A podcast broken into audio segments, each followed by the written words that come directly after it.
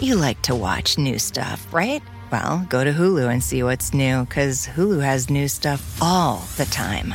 Like Vanderpump Villa, the new docudrama starring Lisa Vanderpump, where first class luxury meets world class drama. A new season of The Kardashians starring The Kardashians, of course, and Grand Cayman, Secrets in Paradise, the sizzling new reality show set in the tropical Caribbean. It's all new and it's streaming now on Hulu. If a friend asks how you're doing, and you say, I'm okay.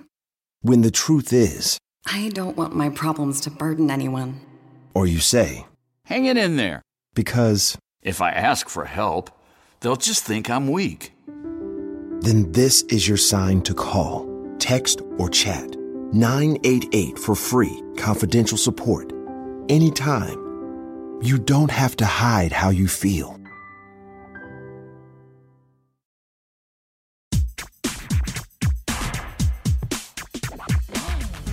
Grammar Girl here. I'm Mignon Fogarty, and you can think of me as your friendly guide to the English language, writing, history, rules, and cool stuff. Today, I have an interview with Dave Itzkoff about his biography of Robin Williams, his new podcast based on the book, and about writing biographies in general. Dave is a culture reporter for the New York Times, where he mostly writes about film, TV, and popular culture. Robin is his fourth book. Before we get to the interview, I do want to remind you that you can watch my new video course on LinkedIn Learning free if you have LinkedIn Premium, access to lynda.com through your library, or want to sign up for the 30 day free trial. Just search those platforms for Grammar Girls Quick and Dirty Tips for better writing. And now, on to the interview. Well, hi, Dave. Thank you so much for being here today. Sure. Thank you for having me. Yeah. So um, I have your newest book, Robin, uh, here, and I've been reading it. And I'm wondering, you know, what inspired you to become a biographer and a memoir writer? You know, someone who writes about people instead of events or issues, for example. I don't know if anything uh, inspired me per se. I think that's just sort of the trajectory that uh, my life took, my career took. Uh, you know, as a writer, you just try, I think, all different kinds of things, and you just sort of go in the direction that uh, you know, whichever whichever lanes are open to you, and whichever uh, paths keep you uh, going. I, I've certainly, uh, particularly as a as a journalist, a lot of the stuff that I write, needless to say, is not about me, but it's often looking closely at other people's lives and delving into them to the extent that either they'll allow you or you sometimes have to push a little bit beyond what they want to tell you and see what else you can find out about them. So that's uh, that's been one sort of strain of uh, my my career for a while. And the the first couple of books that I wrote were personal memoirs. One, uh, the first, uh, the first book that I ever wrote was a personal memoir about my own experiences in men's magazines and sort of the earliest days of my own career. And then a few years later, that that book then led to the opportunity to write an essay about myself and my father, uh, who was uh, a drug addict for for many years, and then that essay in turn led to the opportunity to write a book about uh, my life with my father and his experience of getting sober and what our lives were like after that. So that those those processes just kind of. Uh, uh, one facilitated the next, facilitated the next. Uh, but at that point, also, I think I had kind of written as many memoirs as a person could uh, when you've only been alive. I think by that point, I, I wasn't even uh, 35 when, uh, how old was I when Cocaine's Son came out? Yeah, 35. So I think after that point, that's, that's like enough memoirs. Uh, so. Uh, you know, most of the writing that I did for the Times was, uh, you know, more, it was reported pieces. It was, uh, you know, either doing interviews using primary sources. Uh, the next book that I wrote uh, was just a kind of sort of straightforward classical work of journalism about uh, Paddy Chayefsky and the movie Network, and that was a lot of archival uh, research going through Paddy Chayefsky's papers, talking to the people from the film or from his life that were still around. uh, uh, that was a little bit more in line with the kinds of things I had been doing at the Times for a while. So that uh, that kind of those are all the the stepping stones. Right. And I know the library approached you about the papers for that book. They had the the writers or directors papers that you could look through and they were thinking it might make a good story for the Times. So how did the book about Robin Williams come about? Was that something also that someone approached you or is it something that you came across things that you thought were really interesting? How did that happen? It was, it was a little complicated. I, I mean, for one thing, I had written about Robin quite a, a lot uh, while he was still alive uh, for the Times, uh, including like I did a long profile of him. Uh, I guess it would have been uh, 2008, 2009, uh, where he let me go on the road with him for a few days, and that became this this whole story about basically a, a, a, live comedy tour, what would end up being his last stand up tour, really, that he had tried to do and then had to put on hold because he had heart problems and had to get open heart surgery and then recover from that. And the whole tour itself was already about the experience of him having uh, basically relapsed into alcoholism and then gone to rehab and gotten sober and uh, divorcing his second wife after getting out of rehab. All these really. Uh, uh, un, uh, difficult things that had happened in, in, in his life. And so that was the, all those things were dealt with in the comedy act. And of course, things that he and I uh, had to talk about in, uh, in my interviews and conversations with him. Uh, so I got a little taste of his world through that experience and got to meet uh, his manager and uh, his older son, uh, Zach. Uh, and and you know he and I you know would would I'd write about him uh, you know every couple of years whether it was for when he came to New York to do his Broadway show uh, or when he uh, I did a profile of Billy Crystal that of course uh, Robin was was part of. And then sadly I wrote uh, his obituary for the Times because that was a situation where we had literally nothing on file, nothing ready to to publish for him because nobody uh, had any expectation that that he would die so soon.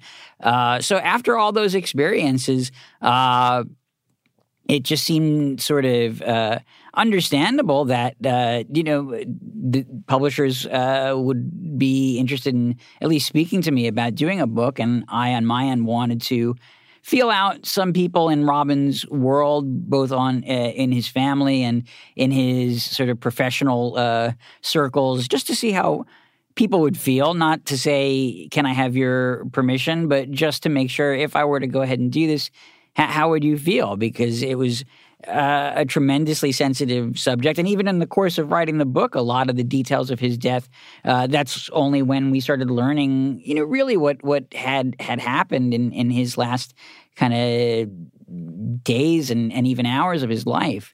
Uh, so we had to right. really. He had, didn't he have um, Lewy body dementia, and most people didn't know that. No, that that was well. That's exactly that's what had happened, and that was completely unknown at, at, the time of, of his death. It would take months for essentially his autopsy to be completed, and that was all turned up in in the in the autopsy. That was not, uh, you know, he certainly was going through a lot of what in retrospect, people now understand were symptoms of that disease, but it was not anything he'd been formally diagnosed with before he died.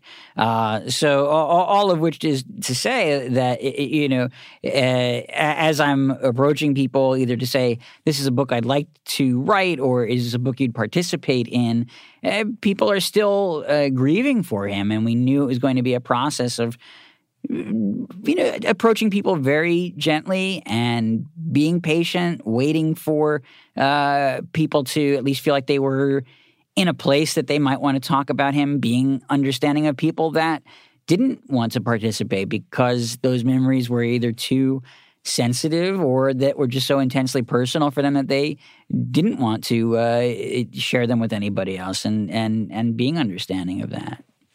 Right. I was wondering about that because he was really open with you, which sounds amazing.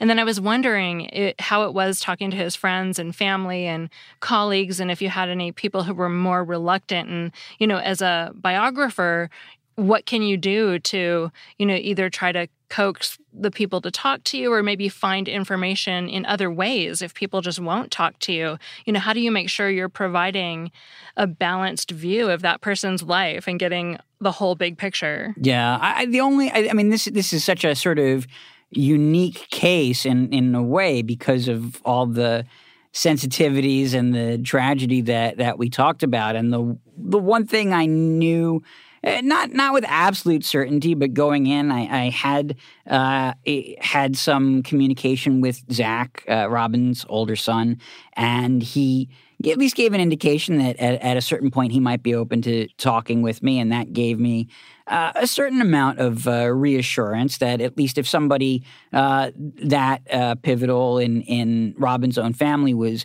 uh, potentially available or, or thinking about it, then then that might be something to build on. But that was almost it took almost two years before uh, Zach was in a position to to speak with me, partly because of just what he was uh, dealing with and what his siblings were dealing with, and then there were uh, some some legal issues going on uh, within the family over Robin's uh, estate, and so that uh, you know that all had to be resolved too. Uh, so in the meantime, I just tried to talk around to people that perhaps didn't have a direct connection to the family or weren't so central that uh, it might seem like a kind of imposition or uh, to, to ask them. I mean, I, I, remember one person that I spoke to very early on was Garry Marshall, who was uh, one of the co-creators of uh, Happy Days and, and Mork and Mindy, and who had obviously given Robin a, a hugely important break in his career by, uh, you know, casting him as uh, Mork from Ork. And that was just such a delightful conversation because it was more about uh, Robin's formative days. It was it really wasn't none of the the tragedy or the sadness uh, was encapsulated. That it was about uh, celebrating Robin and remembering him before uh, things really took off for him and having those kinds of conversations. Uh, you know, at, a, at a, an earlier stage in the uh, the research process that I mean, that certainly helped fill in a lot of the story, but also like you know gave me a certain uh, again a sense of confidence or reassurance that little by little we would piece this together and and let's let's start with again people that uh, weren't uh, you know so uh, directly connected to uh, what would invariably be the end of the story. Let's talk to the people at the beginning who knew Robin in all these other capacities, so that by the time uh, you know, it really is time to start talking to the family, to the very best friends. That way, I would have a lot of information that, uh, you know, I could, on the one hand, I could be very judicious about the kinds of questions I would ask the people I was still waiting to hear from. And then also, those people could know uh, that I was really doing my homework. That I, th- I think one fear that I think understandably a lot of these people might have is was I trying to write something that would be exploitative of Robin or his legacy? Was it some kind of uh, dirt digging expedition? Was it going to make him uh, look bad, or was it going to paint essentially an, an incorrect picture of him? Was I going to just make him seem like uh, a really kind of uh, messy person with all these problems in his life. He obviously did have problems, but the, the, the more I could show people that I was trying to sort of take in the fullness of his life and also celebrate his talents and his artistic contributions and really, uh, you, you, know, just be as comprehensive as possible. I think, eh, you know, I can't be certain, but I think that that put more and more people at ease. So so you're sensitive and you reassure the family and it sounds like you know you sort of start on the periphery of the people who knew him and work your way in toward the closest people in the family to show them that you're doing your homework and you're not wasting their time.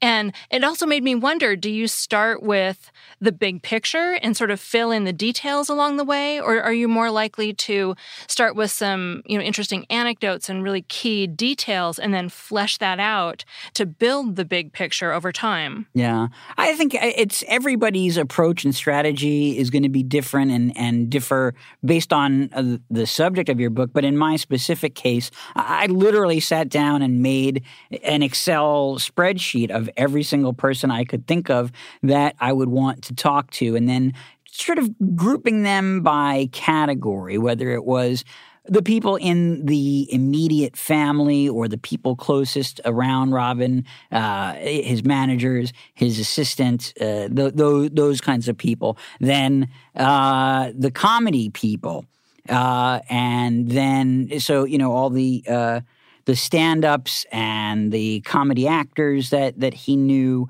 and then sort of going uh, you know, through sort of the different eras of his life. So the people that knew him at his various uh, high schools and middle schools, the people that knew him at the different colleges he attended. Juilliard was its own specific little universe because that had some key faculty people that had other students who were famous, students who weren't famous. Then you're talking about his San Francisco comedy career, then his LA comedy career, then the Mork and Mindy people, then the Popeye people, et cetera, et cetera. So, uh, you know, pretty comprehensive, but trying to keep people grouped by uh, category. And then, uh, you know, it, there were there were certain people, like I said, who I knew sort of out of the gate. Uh, don't go right to them. Don't start here, or at least give those people uh, a little more time to process. But then everybody else, it was a little bit of a kind of uh, uh just a mass uh, outreach, just going one by one through these people, and uh, people turning me on to other people, looking at like the back of the album cover for Reality What a Concept and realizing that Robin acknowledged this one co-writer whose name I had never seen before and seeking out that person and then he turned into a, a tremendously valuable uh, source and helped connect me to other people uh, and so on and so forth. You know every every person you know eh, you would get a few doors slammed in your face for sure uh, but people either uh, some people were uh, eager to talk or, or willing to talk. Some people needed a little bit of time, but did come around. Uh, and often the people who did talk always had suggestions of, hey, here's who else you should try, or have you spoke to so and so yet? Oh no, I haven't, or I didn't, I wasn't aware of that person. Where did, how did they know Robin? And and little by little, uh, you know, that that plan uh, or that grid, uh, you know, came together. Great. Oh, it's important to pull on all those little threads and you find surprises. You like to watch new stuff, right? Well, go to Hulu and see what's new, because Hulu has new stuff all the time. Like Vanderpump Villa, the new docudrama starring Lisa Vanderpump, where first class luxury meets world class drama. A new season of The Kardashians starring The Kardashians, of course, and Grand Cayman, Secrets in Paradise, the sizzling new reality show set in the tropical Caribbean. It's all new and it's streaming now on Hulu. Remember the frustration of trying to memorize vocabulary and grammar rules only to find you couldn't actually use the language in real life? Well, there's a better way to learn. Rosetta Stone is the most trusted language learning program with millions of users learning 25 different languages, and you can get it on your desktop or as an app on your phone or tablet. Rosetta Stone immerses you in many ways with its intuitive process. It's really different. You pick up the language naturally, first with words, then the phrases, and then with sentences. Plus, with Rosetta Stone's true accent feature, you'll get feedback on how well you're pronouncing words. It's like having a personal trainer for your accent. Don't put off learning that language. There is no better time than right now to get started. For a very limited time, Grammar Girl listeners can get Rosetta Stone's lifetime membership for 50% off. Is it rosettastone.com slash grammar? That's 50% off unlimited access to 25 language courses for the rest of your life. Redeem your 50% off at rosettastone.com slash grammar today. Hey, it's Mignon. If you want to do more to hone your communication skills, then check out Think Fast, Talk Smart, produced by the Stanford Graduate School of Business and hosted by my friend and Stanford lecturer, Matt Abrahams. You may remember Matt from his interview on the show back in September when he shared his top tips for becoming a better writer and speaker. Think Fast, Talk Smart is his Webby award winning podcast, which has been downloaded 41 million times and has been the number one career podcast in more than 95 countries, so you know it's worth your time. Whether you're making a wedding toast or presenting at work, strong speaking skills are critical to success in business and in life. which is why Matt sits down with experts every week to talk about the best tips to unlock your communication potential. Hear from pros like neuroscientist Andrew Huberman on how to manage speaking anxiety, speechwriter and best-selling author Dan Pink on how to take risks in your communication, and psychologist Kelly McGonigal on how to harness nervous energy to fuel powerful presentations. So what are you waiting for? Listen to Think Fast, Talk Smart every Tuesday, wherever you get your podcasts or on YouTube. And tell Matt I said hi. Um, are there times when you were working on biographies that your view of the person changed from what you expected it to be? Did you find things that were so surprising that you had to reconsider the way you were framing the story? Not not in this particular case, I would say. In a way, I think Robin was so open about his life, certainly in the later uh, portions of it, about uh, a lot of the the misfortunes he had suffered, all the ways that he had wronged other people, and certainly a lot of the uh, you know the substance abuse, the drugs, and the alcohol. That wasn't a secret. So. In that sense, I didn't feel like uh, that was any of those things were surprising, or that writing about it was going to somehow uh, upend how people viewed him or that that was going to disparage him in any way. What I found really fascinating was learning about the the start of his life and the origins of his family and especially about his parents and the lives that they led even before Robin was born because I think if you look at sort of the earliest early interviews that Robin gave, he was a little more open, I think, about talking about his parents and at least giving some sense or acknowledgement of really the life of wealth and privilege that he had come from. And then the later he went, he uh, either would kind of fall back on kind of stock answers that, you know, he'd just been asked about those things so many times that he would just kind of, you know, give you like a familiar one liner and, and that was usually satisfactory to whoever he was talking to.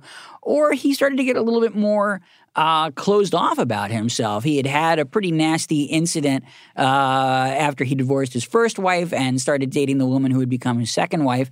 Uh, they gave this interview to People magazine, and people portray- people portrayed it as if he basically, uh, you know, his nanny his nanny had robbed the cradle or had basically stolen him away from his first wife, and that experience, I think, so sort of tainted his experience with the press that he became a slightly more walled off person. But to really really learn about the way he had been brought up and that both of his parents had had previous marriages, both had a child from their previous marriage. So Robin had these two half brothers that he had grown up uh, sort of intermittently alongside and those brothers, the half brothers, were also extremely influential people in his life.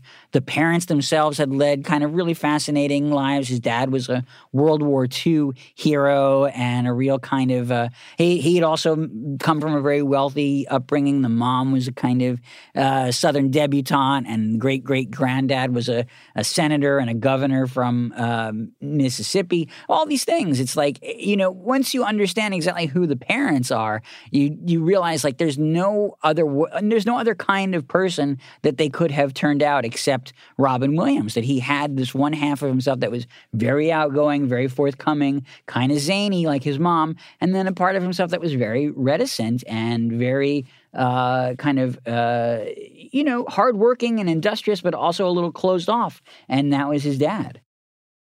So you were talking about uh, Robin Williams' amazing, interesting, fascinating parents, and I had been wondering how you uh, sort of put yourself in an earlier time. I mean, Robin Williams isn't that much older than you; he was born about thirty-five years before you were, but still, it's a different time. And so, how much of your work goes into understanding the culture from which the person you're writing about came. You know, I imagine back then it was much more unusual, for example, for parents to be divorced, for adults to be divorced and then remarried and have half siblings. And, you know, how, how, how much work do you have to do to understand the culture about the person that's the target of your biography? I think it's extremely important. It was something that I really wanted to be careful about and wanted to be thorough about because just for starters, those are going to be unless you're going to to take a very kind of unconventional structure in your writing. That's going to be your first chapter. Is that person's earliest the earliest years of their life. That's where you're kind of uh, establishing your own authority to your reader. And so, if you can't convey that to them, if you don't feel at that stage like you know exactly what you're talking about and where this person came from, uh, you have lost them for all the subsequent uh, chapters. So that was extremely important to me. And I just also found it so interesting as I started learning about these people and the world that Robin uh, came from. To me, uh, you know, I, I think of comedians for the most part, uh, the people that I write about and encounter, and the ones, uh, you know, who usually become famous. They often come from these lives of kind of deprivation, or there's something something happened to them in their in their childhood, something that, that was withheld from them, or uh, you know, they were from lower class, or they usually were from uh, some uh, you know minority group. They didn't fit into the wider world, and that's why they turned to comedy. And none of that really applied to Robin at least not on the outside. So that really it was a kind of a, a, a mystery to begin with. Is what what drives a person like that? What steers them to the life and the career that he led? Because he doesn't fit that uh, mold or that profile.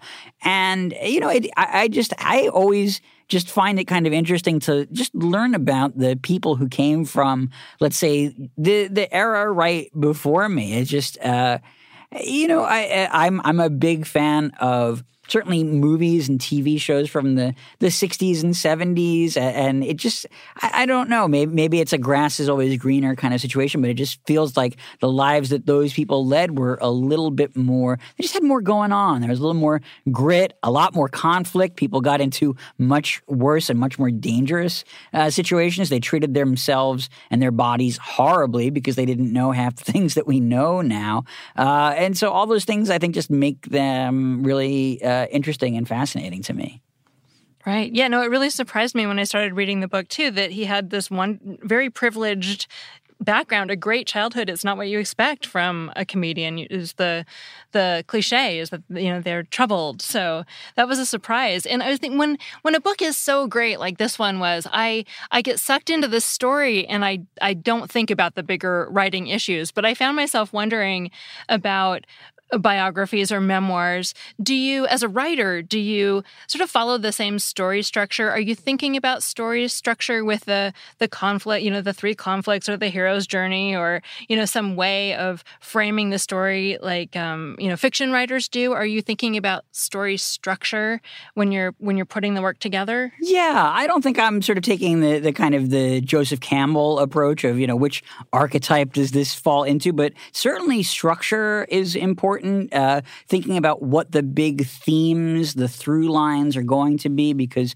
particularly in, in Robin's life, there are uh, beats that kind of keep coming up, whether it's, uh, you know, uh, uh, certain kinds of uh, movies and movies he likes to make and characters he likes to play, or misfortunes that he's going to suffer. Uh, certainly, kind of uh, you know, in his own mind, certain uh, fears, certain, uh, you know, phobias that he has. What if this happens to me? And then sadly uh, sees them realized in his life and career to a certain extent. And we know how the story is going to end too. And so you're trying to, uh, in some ways, flag to your reader, like, we know where this is going. Keep this in mind. Remember this. Like you're going here's a little just a little, you know, outro from an episode of Mork and Mindy that's really kind of bittersweet and all about the uh, uh, you know, the burdens of celebrity. That's going to be really important later on. Here's a, a, a, kind of throwaway Saturday Night Live skit that he did in the 80s where he's already kind of ruminating on old age and losing his career and his fans. Uh, that's going to be important later too. So you you know the one advantage you have is that you you know where the, the story is going. And so you can you can point your camera wherever it makes the most sense and you can decide what to emphasize or you can sort of give your reader a, a little tap on the shoulder and say you know remember this. Uh, so i think certainly laying that all out in front of you as best you can before you start to write is uh, supremely important. And and just writing writing an outline you know for the obviously the the breadth of the book writing chapter by chapter outlines was was very important and then just writing. I guess that's the best way to put it. And and in the writing, things come up. You remember you you you you're not. It's not like you're Charles Dickens and you have to keep publishing something every week. You're you're kind of writing it in. You know, you you have it in in your you know, in your computer, and you can say, "Oh, hey, I remember I, I put this thing in chapter 16. That reminds me of this thing way back in chapter two. Did I did I remember to set that up so that this pays off? Oh, I didn't. Let me let me go back to chapter two and put that back in. Uh, you know, the, all all all those kinds of strategies.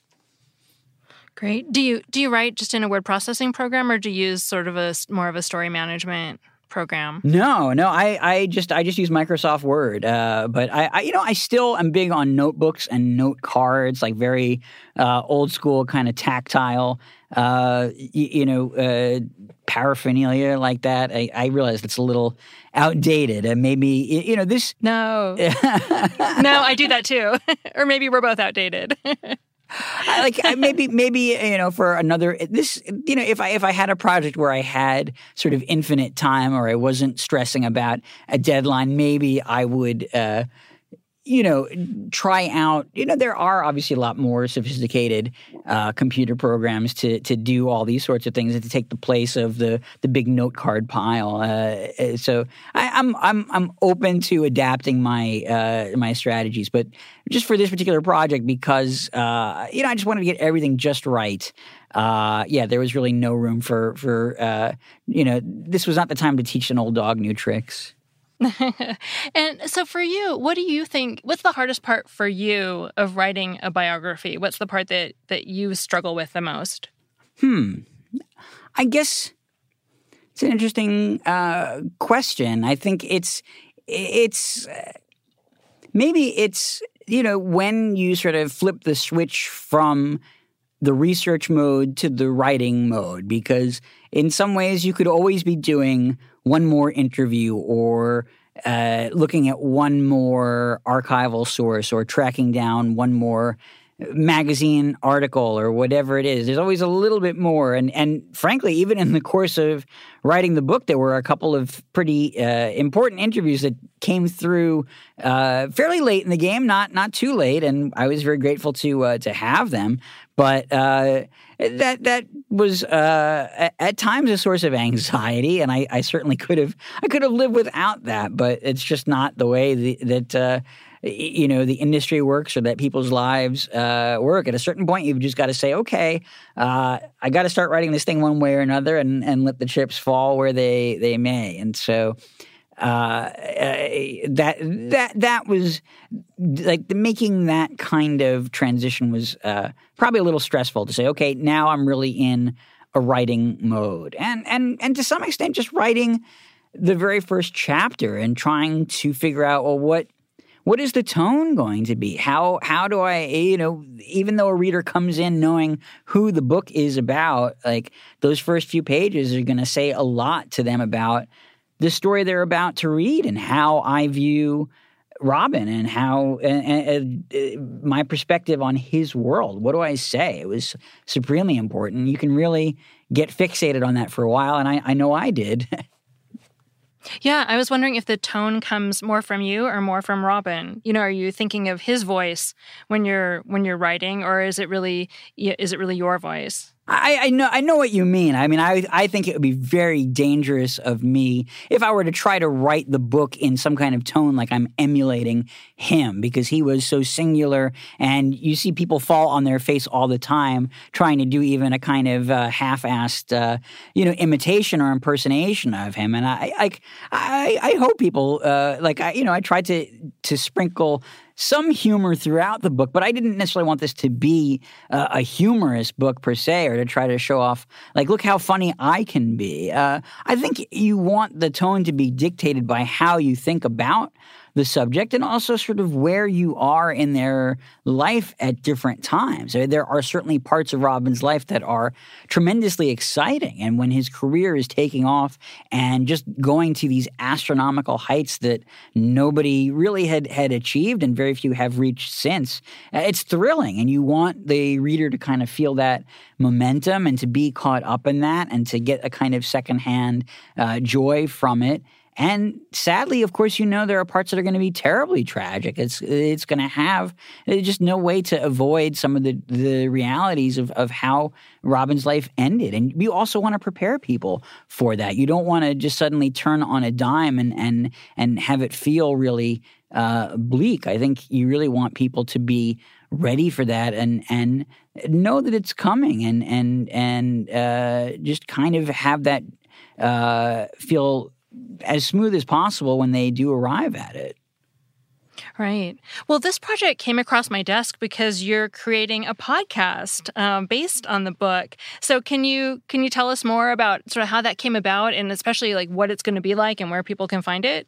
Uh, it's it's a very new thing to me. I don't want to take uh, full credit or even uh, partial credit because it's something that uh, you know Macmillan, uh, which is the parent company of Holt, which published the book, uh, they were all very kind enough to come to me and say uh, they thought that there was a, a a, a, potential and opportunity uh, for a podcast to be made around this book, which I thought was a, a terrific uh, idea. I think that Robin is just a, a person that we, uh, even though we have been without him for five years now, we still like to uh, re-immerse ourselves in, in, the work that he did and learn about his life and, and remember what was great about it. And so this seemed like just another opportunity to uh, you know, have have people uh, experience that in in uh, a medium that I I you know I've been a podcast uh, guest, and that's about the extent to which I've uh, you know that that I know podcasts. So to see just to, again, I'm I'm just one one participant in it. You'll hear my voice in it a lot, but also uh, many other people, people that some people who were uh, primary sources for the book who are giving new interviews, uh, people that I uh, maybe missed the first time around, or other people who have uh, important connections to Robin who have slightly different stories to share that maybe weren't right for a biography, but will still illuminate him and his life, uh, also participating. And, uh, you know, I, I get to just also be a kind of fan of it and, and discover how the podcast turns out and and uh, you know and and still get to go home to my wife and my son at the end of the day and, and not have to stress about it. and what's it going to be called? It's going to be called Knowing Robin Williams. Oh, nice. That's going to be great. Thank you. And so so that'll come out really soon. It might be available now. Anything's um, possible. The the internet is a crazy place. right, we can't predict. That's right. But uh, know, knowing Robin Williams. Yes. Wonderful. Well, thank you, Dave Itzkoff, for being here with me today. It was wonderful to hear about your process in writing this book. Um, where's the best place for people to find you online? Besides I, the podcast. Right. I, I, I, I am usually on Twitter at D Itzkoff, D I T Z K O F F. And you can read me in the New York Times. Great. Thanks so much. Thank you. Thank you so much for listening today. I'm Mignon Fogarty, better known as Grammar Girl. You can find a transcript of this podcast and all the other great Quick and Dirty Tips podcasters at quickanddirtytips.com. And if you're looking for a fun holiday gift, I know, I'm sorry it's that time of year already, you might want to check out my card game, Peeve Wars. I hardly ever mention it, but it's a fun, family friendly game you can play in about 20 minutes. People love it. The cards are all cartoon pet peeves, and the goal is to amass an army of peas and annoy your opponents to death. It's sold through a company called GameCrafter, and you can find it by doing a Google search for Grammar Girl Peeve Wars. Thanks to my producer, Nathan Semes. And that's all. Thanks for listening.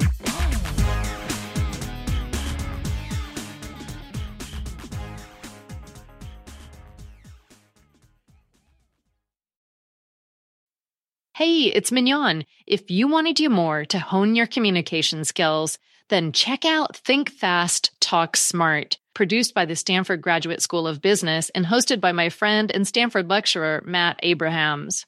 You may remember Matt from his interview on the show back in September when he shared his top tips for becoming a better writer and speaker. Think Fast, Talk Smart is his Webby award winning podcast which has been downloaded 41 million times and has been the number one career podcast in more than 95 countries. So you know it's worth your time. Whether you're making a wedding toast or presenting at work, strong speaking skills are critical to success in business and in life. which is why Matt sits down with experts every week to talk about the best tips to unlock your communication potential. Hear from pros like neuroscientist Andrew Huberman on how to manage speaking anxiety, speechwriter and best-selling author Dan Pink on how to take risks in your communication, and psychologist Kelly McGonigal on how to harness nervous energy to fuel powerful presentations. So what are you waiting for? Listen to Think Fast, Talk Smart every Tuesday, wherever you get your podcasts or on YouTube. And tell Matt I said hi.